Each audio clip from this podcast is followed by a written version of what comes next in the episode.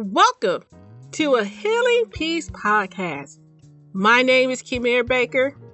I am an overcomer. I am very passionate about helping others to achieve an abundant life fueled by spiritual principles and emotional balance. In this podcast series, we delve into spiritual self care. Yes, we will explore exercising our minds and bodies but more importantly, we will discuss strengthening our inner being, embracing God's love, and being filled by the fullness of God. As you take this journey with us, we want to inspire possessing your authentic selves and happiness. Glad to have you back. You know how we do. It is time for our wonderful PSAs. Yes, subscribe to our channel, leave us a review, and tell your friends about us. These small acts of kindness helps others to hear our uplifting and encouraging messages about our emotional well-being. Yes, we are. We are in the inspiring business. Thank you for listening to our wonderful PSAs. Now, back to the show. I do not know if you have been paying attention to our theme for these past several months. Yes, we have had a great time discussing shifting our mindsets.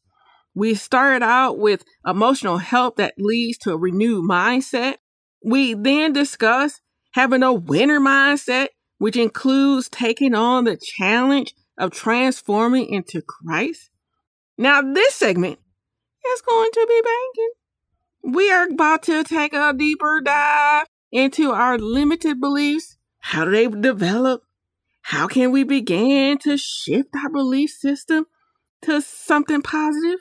You know how we do. We start this segment by digging deeper into God's Word.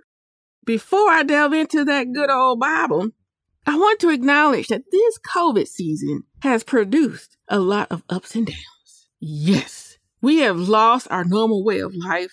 Certain individuals were struck by tragedy by losing their loved ones. It could have been COVID related or something completely different. But somehow, throughout our lifetime, we will deal with tragedy in our lives. And boy, do I wish this was not the case. I want to always have blue skies and rainbows.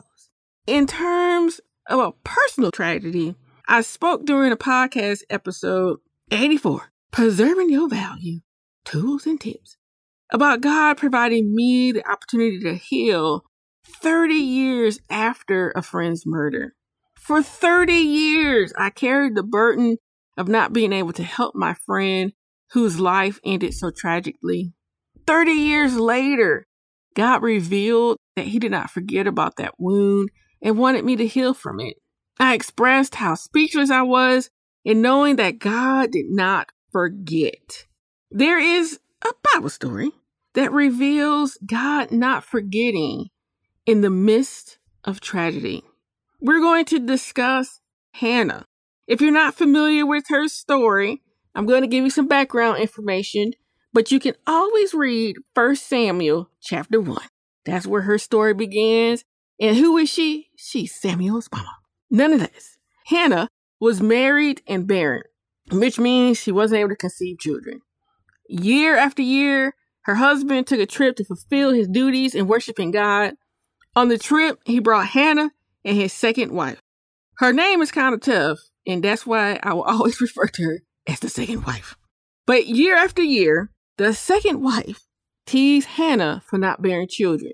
Now you may be wondering, Kim girl, how is this a tragedy?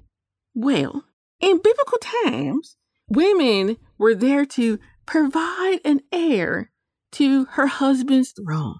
You may remember the issues that Sarah went through with Abraham because she couldn't bear children initially.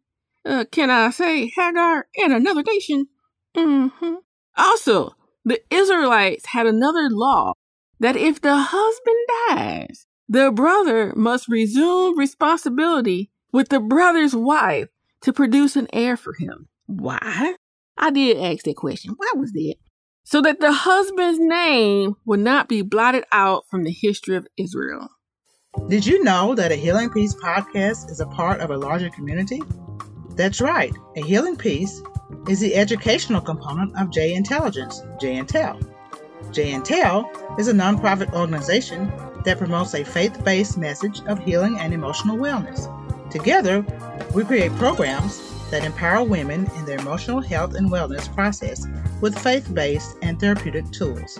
These tools educate, connect, and transform into the abundant life that God provides.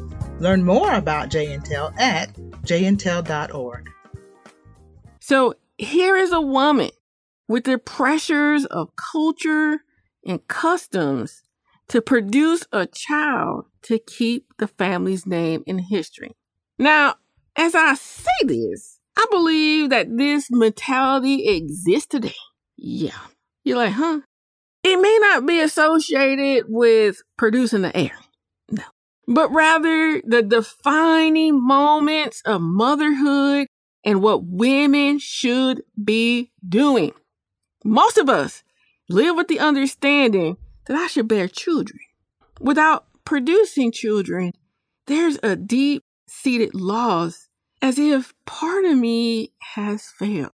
And you heard that me part in there because I really relate and understand this circumstance of dealing with not having children. I'll tell you up front, it was not by my choice that I don't have kids. I did. I envisioned being married with kids by the age of 25. However, 25 rolled by, uh, then 35. And now in my 40s, it's just not physically possible. Of course, during these periods of time, everyone asked, Kimir, when are you going to have kids and settle down? Do you love work that much? Some even state, well, the next time I see you, you should be with X and at least be pregnant. And then there was a season in my life where all of my close friends, they got married, they start having kids one by one, just dropping off.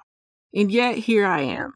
And not to mention, as uh, you get older, I'll tell you those during holiday parties and family reunions, man, was I grateful for COVID. So I didn't have to answer anyone. Because you know what they're to say? Girl, why didn't you bring anybody? Why you by yourself? And then, of course, when people didn't see me with anyone, they would say, mm, oh, Kimir, you know, come over here a little bit. Let me talk to you. You're like, yeah, what do you want to know? Well, you know, I don't ever see you with anybody. So does that mean you like women? Is that what you like? Is that your thing? Oh, can I say the torture? So just so you know, yes, I wanted to have a family. And yes, I did. I did. Unfortunately, I never found the right companion to have my happily ever after. And I will have to admit to dealing with the mental anguish of, man, I am incomplete as a woman. So, like I said, Hannah's story hits home. But let's get back to her story. Let me let me not tell you all my problems and issues. Back to her story. Despite Hannah's heartache, Hannah's husband loved her and wanted her to know that she meant more to him than her having children. Now remember, her husband did have a second wife, so he knew that he had an heir. But for Hannah, it felt like it was her duty. She wanted that experience. She wanted to say that, ah, I have bore children. I've been able to leave an heir. And you know, it's kind of obvious. During this time, Hannah already felt bad. Yes, she did. She didn't need anybody telling her that she couldn't reproduce. But you know how things work out. There's always someone there pressing a finger, putting on pressure, and sure enough, that was her husband's second wife. Hannah, do you have children? Mm. Hannah, why are you even traveling with us? You don't have any children. Hannah, you know I'm his true love because I can give him heirs. What can you give him? That nagging and nudging excessively over and over to the point that Hannah grieved even more. The Bible says that the second wife's intentions were to irritate her. It worked because she grieved even more. I am certain that Hannah experienced grief throughout the year and not just this one time when she was going with her husband to worship God. I'm pretty sure it was there. It was nagging. It was in her mind. It was just like, uh. But this time in her narrative, the Bible reveals that she was so grieved and sad to the point of bitterness in her soul. It was like something is just not right. I am hurting. I am not complete. I am grieving. God, what about me? Now, what did Hannah do next? She prayed to God and wept bitterly. And the way that she did it was that the minister at the time, he saw her because she was just sitting there and her lips were moving. And the dude thought she was drunk. He was like, What's going on with this woman? She done come up in here drinking during the day, acting the food. She ain't even worshiping God. And lo and behold, she was in this state of reverence, this state of intimacy, this state of desperation, this state where she couldn't mouth it completely, but her soul spoke in anguish on her behalf. And during this time, you know, once she explained to the to the priest why she was there, he stated, "Go in peace, and and may the Lord bless you." And you know, during this time, it was an opportunity for Hannah just to be one with God, to be real with Him, to bare her soul with Him. And nonetheless, after that experience, she went back home and the Bible says that God remembered her during that special moment so she could conceive. And and why are we discussing Hannah? Well, her experiences reveal emotional duress caused by life's disappointments. Can I say COVID and everything else? But not just disappointments, but dealing with tragedy. In her tragedy, she dealt with grief. She was provoked by the second wife, trying to irritate her, causing more pain and affliction. She possessed a natural response to her tragedy by experiencing distress, misery, bitterness of soul, and for others, it may get to the place of depression. All that stuff just there and and just our hearts just aching with pain. And in her distress, that natural response, she cried. And the Bible says not just any old crying, but she wept bitterly. Again, I just want to reiterate that these are natural responses to tragedy. Do not feel ashamed for crying. Do not feel ashamed of, oh, I should be over this right now sometimes it just doesn't happen right away. Hannah endured years of pain. Yes, she did. But despite her tragedy, we discover a woman who went to God and expressed and exposed her soul to Him to the point that she looked foolish for those who were looking on to her. Her response was let me be vulnerable. Let me be intimate with God. And you know, she caught his attention. He remembered and he answered her prayer. Her story provides hope and allows us to see that God is with us during our unfavorable seasons. He is with us. But sometimes, and perhaps maybe more than we want to admit, these experiences lead us to a place where we question who we are. We question our identity. Am I a complete woman? Did God see me? For myself, with my friend, I, I questioned and carried the burden that I was not a good friend because I didn't spare her from her circumstances. I didn't react quick enough if I would have done this, if I changed this, only if. And then boom, it was too late. She was gone. She was murdered and, and in such a horrific way.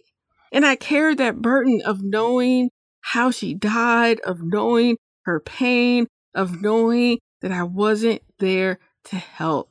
And finally, finally, 30 years later, God did not forget me and He healed that wound.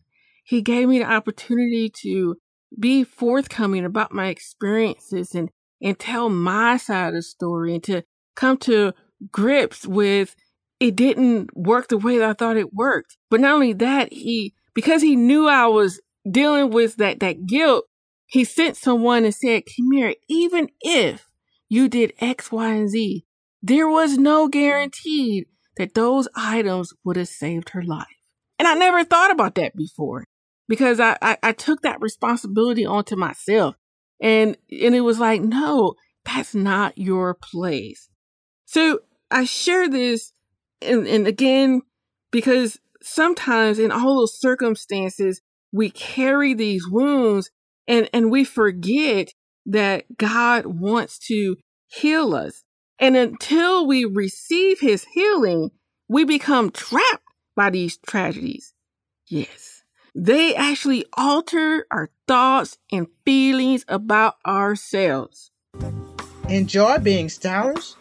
Our community partner, Back to Jesus, is a faith based apparel and accessories online store.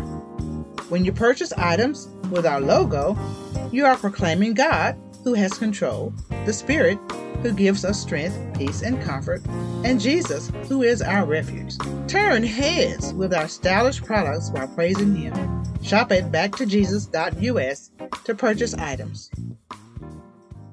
As I share this, I'm reminded of a situation that occurred probably about 12 years ago. I, I went, I visited a friend who then loaned me out to another friend. yeah, we know how that works sometimes. So I went out with my friend's friend, and while I was spending time with her, we met up with her group of friends. Yeah, I was on loan pass, loan pass, loan pass, loan. I was loaned out.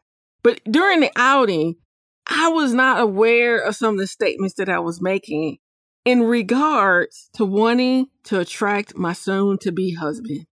Because a friend that I went to go visit, she just had her baby, she was married. It was all fresh. And I was like, oh, I'm still in that same spot. So it was fresh on my mind, not realizing that it was that fresh. But while I was there, I, I was making some statements I wasn't aware. And then her male friend put me to a side, which he was actually a minister. So we'll, uh, I'm just throwing it out there. You you understand as I continue my story. But he pulled me aside and he said, Kimir. You know, I, I've been witnessing, I, I'm listening to your comments, and you've made a lot of comments about having a significant other, not having a significant other. But the way that you expressed it was so condescending of who you are as a person. And I want you to know that it is just not attractive. And you really will not catch anybody with that type of attitude. And I'll be honest, like the dude, he made me speechless. I'm like, I just met you. Why you all up in my Kool-Aid? But because I was so speechless, all I could do was just stare at him. And he continued to talk and he, he said, Kimir, you're that type of person who perhaps broke a leg. While the leg was broken, you learned how to walk a certain way. However, after the leg healed, you still walked as if the leg was broken. You are not aware of it. But someone new comes along and they didn't know that you broke your leg. But they do know that you walk differently. To a person, it just looks pretty odd.